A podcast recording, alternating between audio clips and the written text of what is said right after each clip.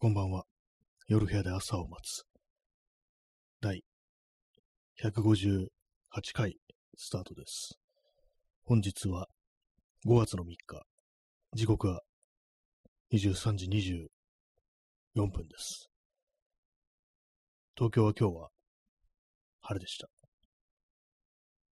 はい。ね、いつも始まり方がいつも同じですけども、だんだん飽きてきましたね。第何回スタートですって言って、日付、時間を言うっていうやつですね。最初の頃なんか、あの、始めた瞬間に一発ネタっていうか、なんかよくわかんないモノマネみたいなこととか、やったりしてたんですけども、それをこう、しなくなって、こう随分長いなという感じなんですけども、まあ、今日もそうですね、5月3日、ゴールデンウィークっていう、真っ只中ということで、多分そんなに聞きに来る人がいないんじゃないかなとせっかくのね、こう、黄金週間をこんなわけのわからない放送で、こう、時間を潰すなんてっていうね、そんな風に人も多いんじゃないかなというね、っていう、なんかちょっといきなり卑屈な感じで始まってしまいましたけども、まあなんか、あの、こう、一応やります。私は今日も別にあの、ね、何もないので、はい、乳酸、ニュータイトル乳酸なんですけども、これはあの、あれです、あの、乳酸が溜まって疲れたっていうね、それだけですね。まあ、あの、どこにもこう行くとこないんですけども、そういえば、あそこ行ってなかったよなというね、そういうところが一つあったんで、で、これがですね、あの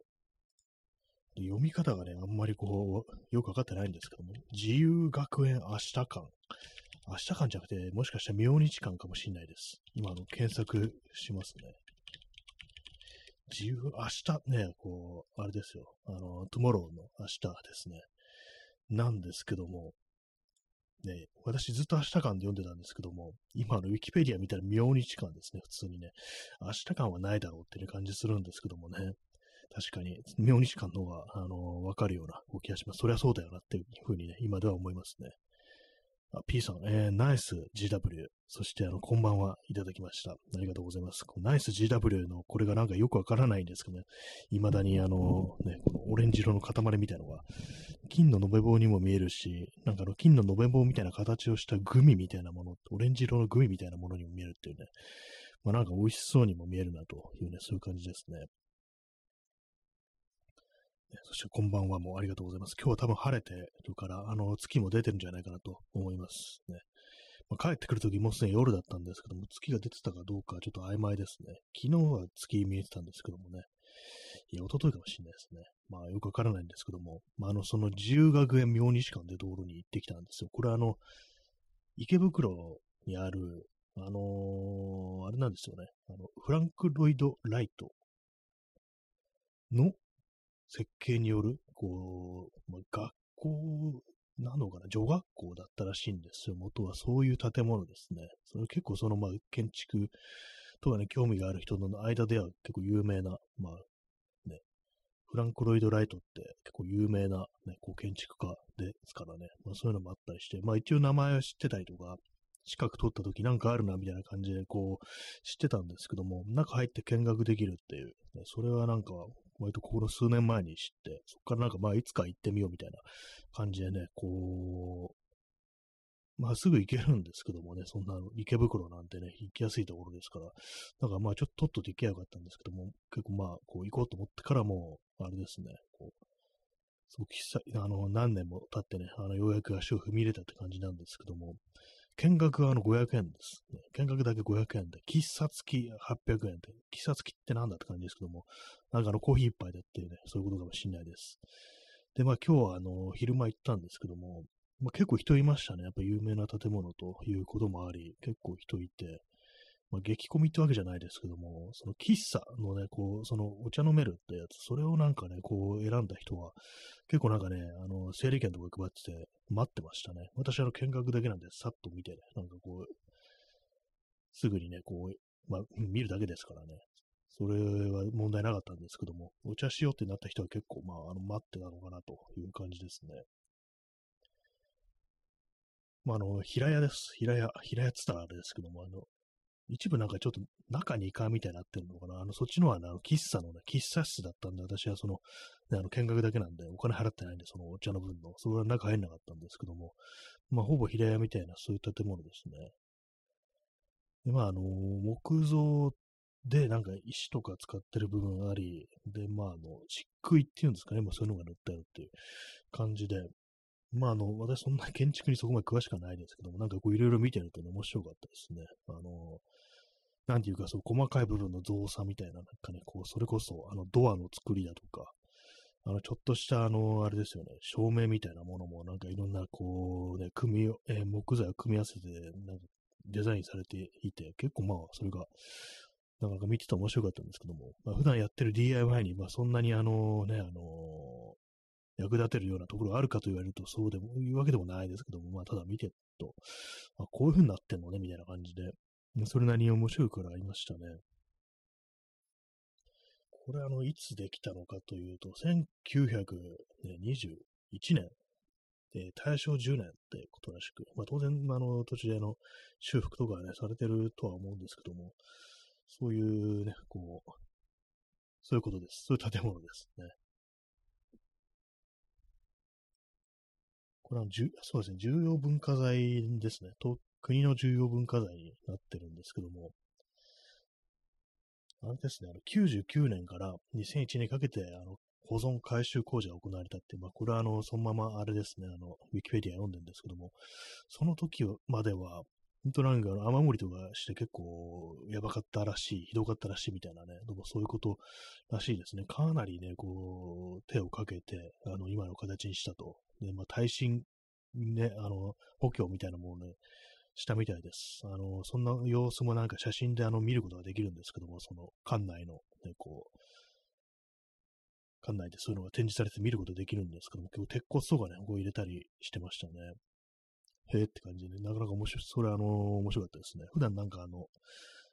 YouTube とかで、そういうなんかリフォームっぽいのたまに見るんですけども、なかなかね、こう木造ってこうなってんだみたいなね、なんかそんなのも思って、で、まあ、漆喰の壁ってやっぱなんか塗ると、あなんかこう雰囲気出るなと、変わるなっていうね感じですね。白っぽいから明るくなるななんてことをね、こう思いながらこう見たというね感じでございます。はい。これまあ500円というね、まあお金は払いますけども、なんかそういうの好きな人が行ったらいいんじゃないかななんていうふうに思います。結構ほんと見てる人いて、まあ、写真も撮れるんで、今日まあちょっとね、いろいろ撮ってきましたね。久々になんか写真なんか撮ったなっていう感じだったんですけども、まあ、学校なんでなんか教室みたいなのがね、教室がいっぱいありましたね。いくつもあって、なるほどっていうね、感じでした。で、まあそこであの、まあ、机、長机みたいなのがね、こう、長机っていうか、ほんとなんか昔の洋館にあるような長いね、こう、食堂とかに置いてあるような長い机、こう、まあ、あの、一族一同そり返してご飯食べるみたいな、なんかそういうのありますよね。あのまあ、バイオハザードに例えると、あの、屋敷入って、あの、左側の食堂ですね。これ誰が、誰か分かる人いるか、ちょっと難しいですけども、あれです。あのね、あの、結婚があったところです。血の跡があったところです。最初入ってね。そういうか、あの、あそこにあるような長い机ですね。テーブルですね。そういうのがあって。で、まあ座れるんですけども、椅子もあって、で、まあ椅子もかなり凝ったこう作りをしていて、まあ座ってみたんですけども、低いんですよね。その、椅子も机も。ね、まあこれはなんかあの、昔だからなのか、それともなんかこう、ね、これが、この高さがいいっていうふうにね、こう、思ってそれにしたのかわからないんですけども、ね、普段、まあ私がこう、今ここで座ってるような椅子と比べて低かったんですけども、まあ低い方が楽だなって思いましたね。私の今座ってるね、こう、椅子は、ちょうどあの膝が90度に曲がって、で、まあそれでまあ床に足がつくっていうね、それまあジャストみたいな感じなんですけども、それよりね、少し低めの方が、もしかしたらその椅子としては楽なんじゃないかみたいな。テーブルもそうですね。テーブルも、なんかもう少し低めの、ものにした方が、まあ、楽なのかななんていうね、ことを思いました。ね。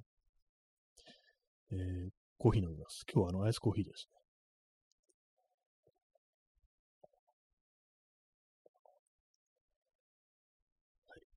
なんかこう、そうですね、その、ちょっと考えましたね、それはね。今、こう、私がこう座ってるこの机も自分で作ったものなんですけども、もう少し低めにすべきだったかみたいなものととかね、あとは、まあ、あの、椅子、椅子もなんか変え、変えるって言ったらあれですけども、なんかもっと低いものにした方がいいのかなみたいなことってちょっと考えたりして、普段なんか結構ね、あの、何気なくこう座ってるものだとかでも、結構ほんの少し高さ違うだけでだいぶこう座り心地違うなというね、そういうこと思いましたね。ほんと椅子はなんかほんとずっと変えてなくって、うん、そうなんですよね。あの、あんまりこう、実は座り心地良くないんじゃないかみたいなね、ことを思ったり、急になんかそんなこと考えちゃいましたね。まあ、ただ、ね、ちゃんとしたやつなんで、あのー、そうね、こう、ほいほい変えるわけにいかないっていうのがあれなんですけども。えー、そうですね。自由学園明日間ね、ずっと明日間だと思ったけど違ったっていうね、そういうものでした。えー、割とこの豊島区とかは結構この手の古い建物とか割とあるんですよね、この近辺。前もなんかあのー、あれですね、あの、雑司ヶ谷宣教師館っていうのに行ったんですけども、もしかしたらまあここで喋ったかもしれないですけども、去年だったかな。そこもなんかね、古い建物でね、こう、そっちは無料で見れますね。なんか割とそうなんですよ。こう、豊島区とか目白とか池袋、その近辺は割と古い建物が割と残ってたりしてね、あのー、いろいろなのあります。ほんとこう。中村常っていう、まあ、戦前の洋画家、ね、画家ですね。のアトリエだとか、あと、まあ、有名どころであの、佐伯雄三のアトリエっていうものもあって、私も、ね、何年か前にこう、二つとも行ったんですけども、結構ね、面白いですああいうとこ行くと。地味ですけどもね、古い建物がそのまま残ってるっていうね、まあそのままじゃないんですけども、修復はしてるんですけども、昔こんなだったかみたいなね、まあ、アトリエとかだとほん北向きに建てられてて、で、まあ、ちょっとね、窓が大きいっていう、ね、まあ、そういうのとか分かったりして、周りに面白いね、こう、建物をこう、入ってみるっていうのは、古い建物を見に行ってみるっていうのは結構面白いと思います。でなんか普段ちょっと、あの、最近あんまそのね、豊島区の方行ってなかったんで、最近新宿だとかね、中野だとか、もっと西の方だとか、まあ、あとはあるいはね、なんかこう、ずっと隅田川とかあっちの方行ってたんですけども、ね、あの、豊島区最近行ってなかったなと。あの辺は割と不利もあるっていうね、そこに改めて気づきました。前はね、もっとね、結構頻繁にね、あそあの辺足運んでたんですけども、池袋とかね、夜中とか、夜中急になんかあの、花正、明治通り沿いの花正まで行くっていうね、そんなことやってた時期ありましたね。10年ぐらい前ですね。別に何があるってわけじゃないんですけども買うわけでもないんですけども、なんか深夜のね、その業務用スーパーに行ってみるみたいなね、そういうやつですね。あそこが多分確か24時間やったのかなと思うんですけども、まあ、最近行ってないんでね、まだあるのかちょっとわかんないですけども、なんか夜中に急にふっと出てそんなことをするなんていうのをやってた時期ありましたね。コーヒーを飲みます。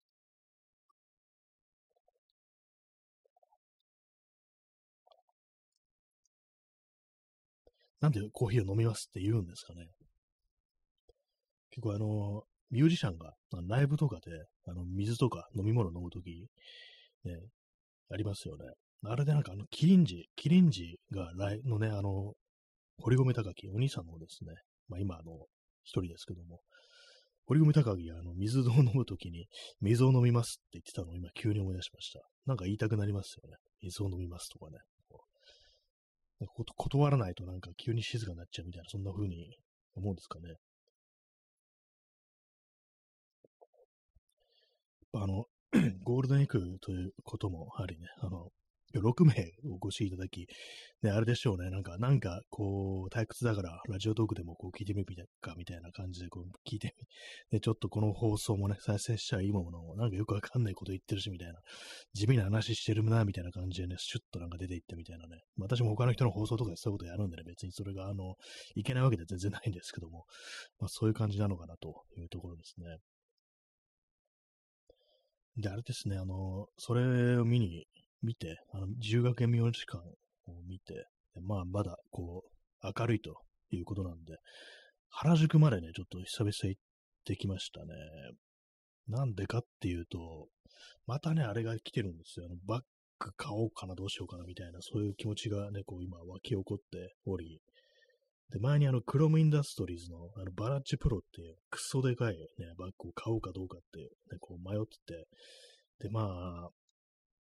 最近あんまりカメラとか三脚とかそんな持ち出してないし、まあ、いらないだろうっていうね、こう、こんな大きいのはいらないだろうっていう結論に至ったんですけども、そのね、一つ下の、プロじゃないバラージュフレイトってやつなんですけども、それがね、なんか、あの、セールにかかってるということに気づいてしまい、で、前はね、あの、黒がね、売り切れだったのが、今ある、ね、在庫あるみたいな感じで、ちょっとどうしようかな、みたいな、そういうふうに思って、で、まあ、それで、あの、まあ、クロームインダストリーズの扱ってるお店が、あの、原宿にあるんで、ちょっと行ってみるかみたいな感じで見に行ったんですけども、バラジフレートが置いてませんでした。ね、あの、まあ、そういうわけなんでね、わかんなかった。まあ、実際どうなだったかちょっとね、あれは見れなかったんですけども、まあ、前にね、あの、行った時は置いてあって、ちょっと背負ってみたんですけども、その時あの、ちょっと眼中になかったもんですから、あんまり、ね、よく見てなかったんですけども、まあ、それで原宿久々行きましたね。原宿、人がたくさんいましたね。若者がたくさんいましたね。なんかこう、ね、割となんかちょっと昔っぽいような気がしました。なんかその歩いてる人たちの、若い人たちの様子を見ると、やっぱなんか、ああ、若い人たちがいるっていうね、なんか、そういう感じで、やっぱあの服屋が多いんですけども、やっぱみんなそういうものをね、こう買いに来てるのかなと思うと、まあ、まだなんかこう、そういう感じで、こう、着るもので何かこう自分を表現する、しようっていうね、こう人たちっていうのはまだまだいるんだなっていうね、そういうこと思いましたね。みんなもはやもうセカンドストリートだったとか、ね、まあ、モードオフとか、まあ、そういうお店でしかもはや買ってないのかなというふうに思ったんですけど、まだまだね、ああいうところで行ってなんかこう見てるっていうね、人がいるんですね、やっぱりね。自転車屋にも久々に行きましたね。その原宿にあのブローチャーズっていう、ね、結構有名な自転車屋があるんですけども、もう長いことこう行ってなくって、行ってなくてっていうか別に私の自転車そこで買ったわけではないんですけども、前はなんか割とその辺行くと、ちらっと覗いたりっていうことしたんですけども、行ってみたら電動自転車置いてありましたね。ああ、なんか結構こう、ガチな自転車屋でも電動自転車置くようになってんだみたいなこと思いましたね。でよく最近見るあの、太いね、タイヤの、ファットタイヤっていうんですかね、の、あの、電動バイク、電動自転車が置いてあって、なんかあの、メイトって書いてある車体に、フレームに書いてある、そういうの皆さんよく見ませんか、最近。それ置いてあって、あ、これか、みたいな感じで、なんかよく乗ってる人いるよな、みたいなこと見てたんですけども。で、まあ、値段いくらぐらいすんだろうって思ってたら、あの見てみたら37万とか書いてあって、まあ、なんかもうひょっとしたらもっとしたかもしれないです。なんかね、もう少しちょっと安いと思ったんですけども、あ、ちょっとね、あの高いな、みたいな感じで、なんかね、70万くらいのやつもあったような気がするんですよ。あんまそのじっくりでは見てないんですけども、その値段見てちょっとびっくりして、え、車買った方がよくないみたいなことをね、なんかちょっと思ってしまったんですけども、車とかバイク買った方がいいんじゃないのっていうね。どうなんですかね、あれね。まあ、ど、あれ、なんか焦がなくても進むのかな焦がなくても進むやつってのはあれ、ちょっとナンバーとかつけなきゃいけないんですよね。あんまその辺のことよくわかってないんですけども。で、なんかね、こんな値段するのか、みたいな感じで、ちょっとびっくりして、まあ、せいぜいなんか十数万って、電動自転車って言ったら十数万ぐらいだろう、みたいなね、感覚あったんですけども、まあね、まあでも確かに結構凝ってますしね、あんな太いタイヤだし、フレームもなんか一般的なやつじゃないしって感じで、まあそのぐらいはするのかもしれないですけども、なんかね、こう、高いなというね、昔あの原のね、なんか原付きとかの、スクーターとかの値段とどうしても私比べてしまうんですよね。私なんかバイク買ったことないのはよくわかんないんですけども、でもなんかこう気まぐれにこう見てみると、普通になんか 125cc のスクーターとかで10万円台でなんか売ってたよな、みたいなことを思って、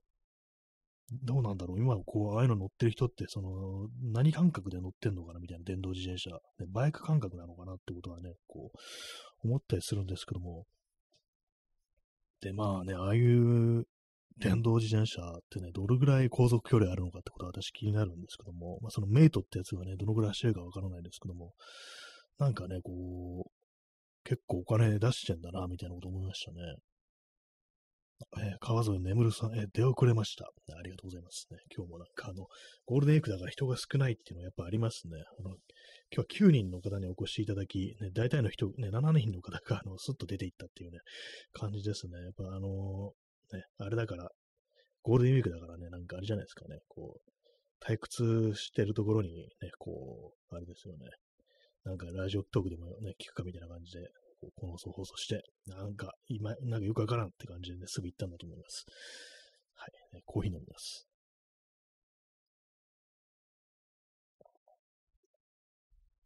まあ、電動自転車はね、結構高いということにね、私は気づいてしまいましたね。ママチャリみたいなやつが多分10万円なんだと思うんですよ。ちょっと検索してみますかね。電動自転車メイトでね、最近よく見るやつ。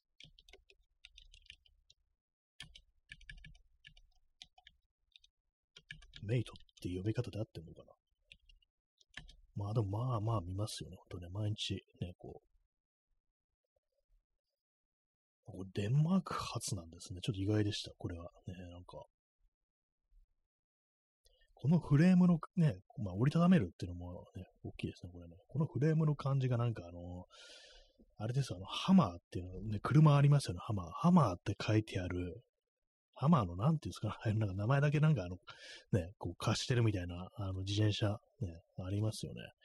なんかあれを、とちょっとね、フレームの感じが似てて、なんかどうしてもこう、ね、あの、出来としてはなんかあんま良くないのかなってぐらいのことちょっと正直思っちゃってるんですけども、ちゃんとしてあれなのかなっていうね、まあ最初、初めからあの伝統バイクとしてこう設計されたというね、ものだと、もんなんじゃないかなと思うんですけども、まあでもデンマークだったんだっていう感じですね。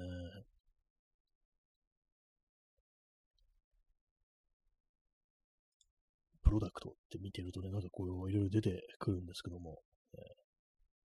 いろんなモデルありますね。なんかね、タイヤ、太いタイヤのやつをね、こう開いてる人がね、こう異常にこう、多いですね。でも折りたたんでる人見たことないですね、これね。折りたたんだらね、こう電車とかこう乗れますしね。値段をね、ちょっと今見てるんですけども、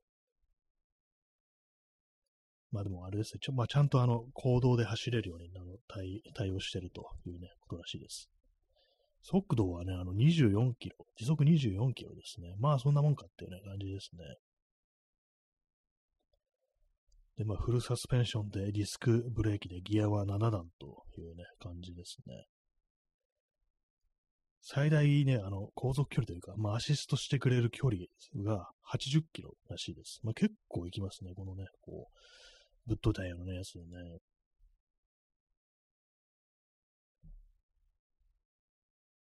ちょっとあの、価格で検索してみましょうか。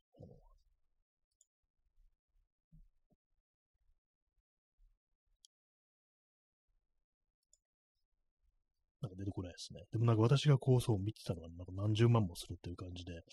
なんかね、こう、意外にね、こう、取るなみたいなね。まあ、そりゃそうだって感じなんですけどもね。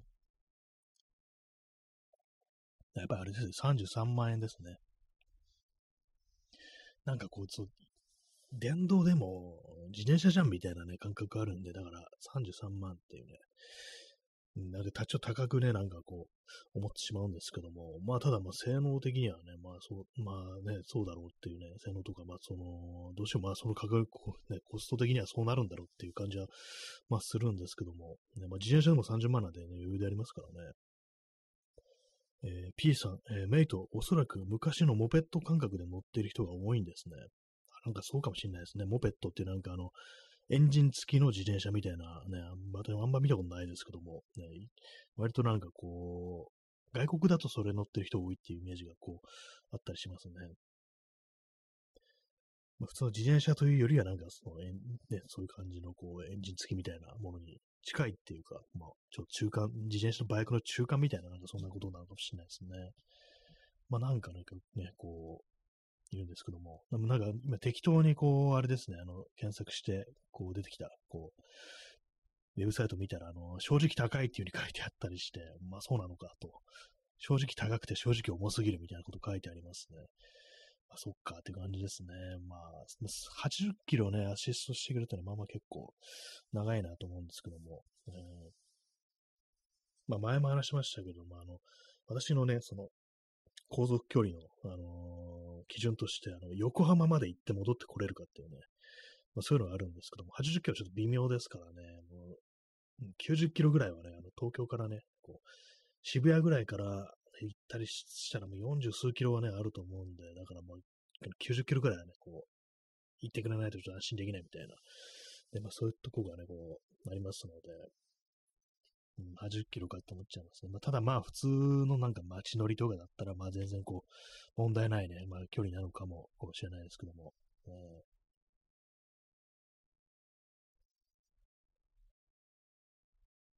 まあなんかね、こう、よくわかんないですね、なんかね、こう、メイト。メイトっていうか、電動バイク自体なんかこう見てても、何が何がどうなのか、こうよくわからないです、本当にね。何が適正な、こうね、性能で、適正な価格なのかっていうのもよくわかんないですね。え P さん、10年ほど前にアメリカの西海岸でモペットの改造ブームが一瞬あって、60キロオーバー出すような改造もあったようです。ツーストエンジンのものもヴィンテージモペットではあったので、あ、そんな出るんですね。てか、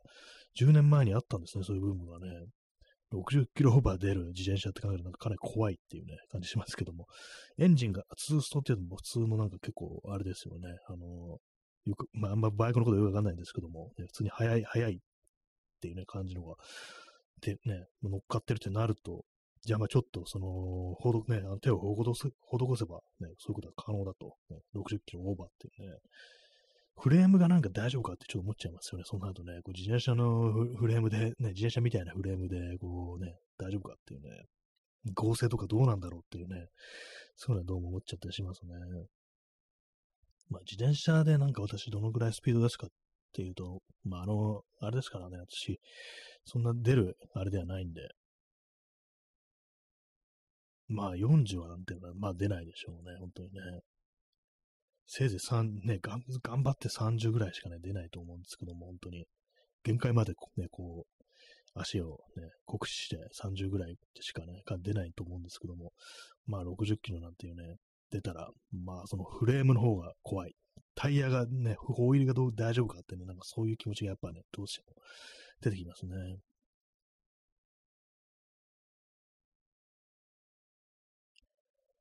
モペットの改造部分、ちょっと後であの検索してみようかなと思いました。ね、まあ、私乗る気はないんですけども、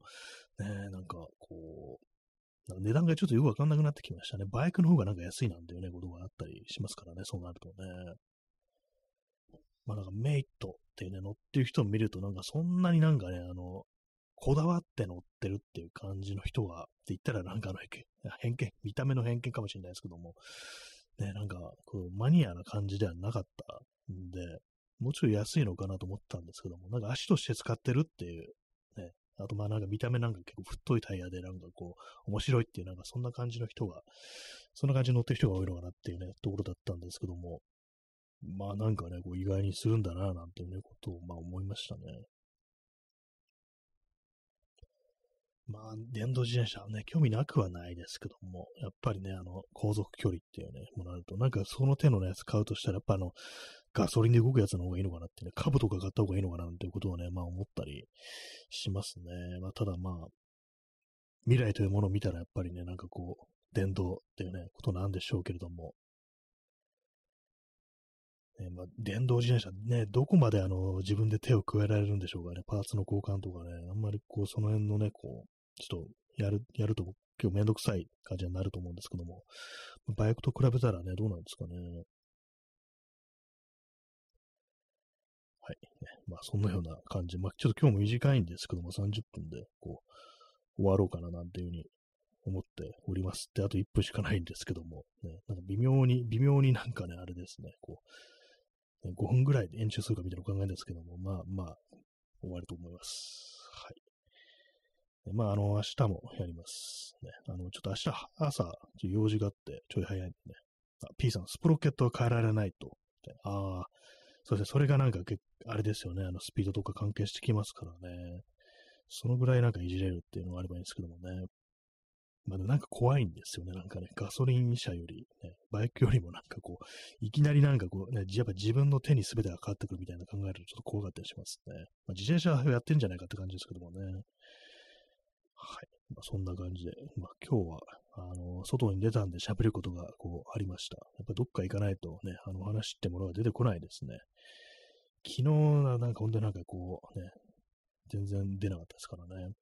はい。まあ、そんなわけでね、こう、終わりたいと思います。それでは、さようなら。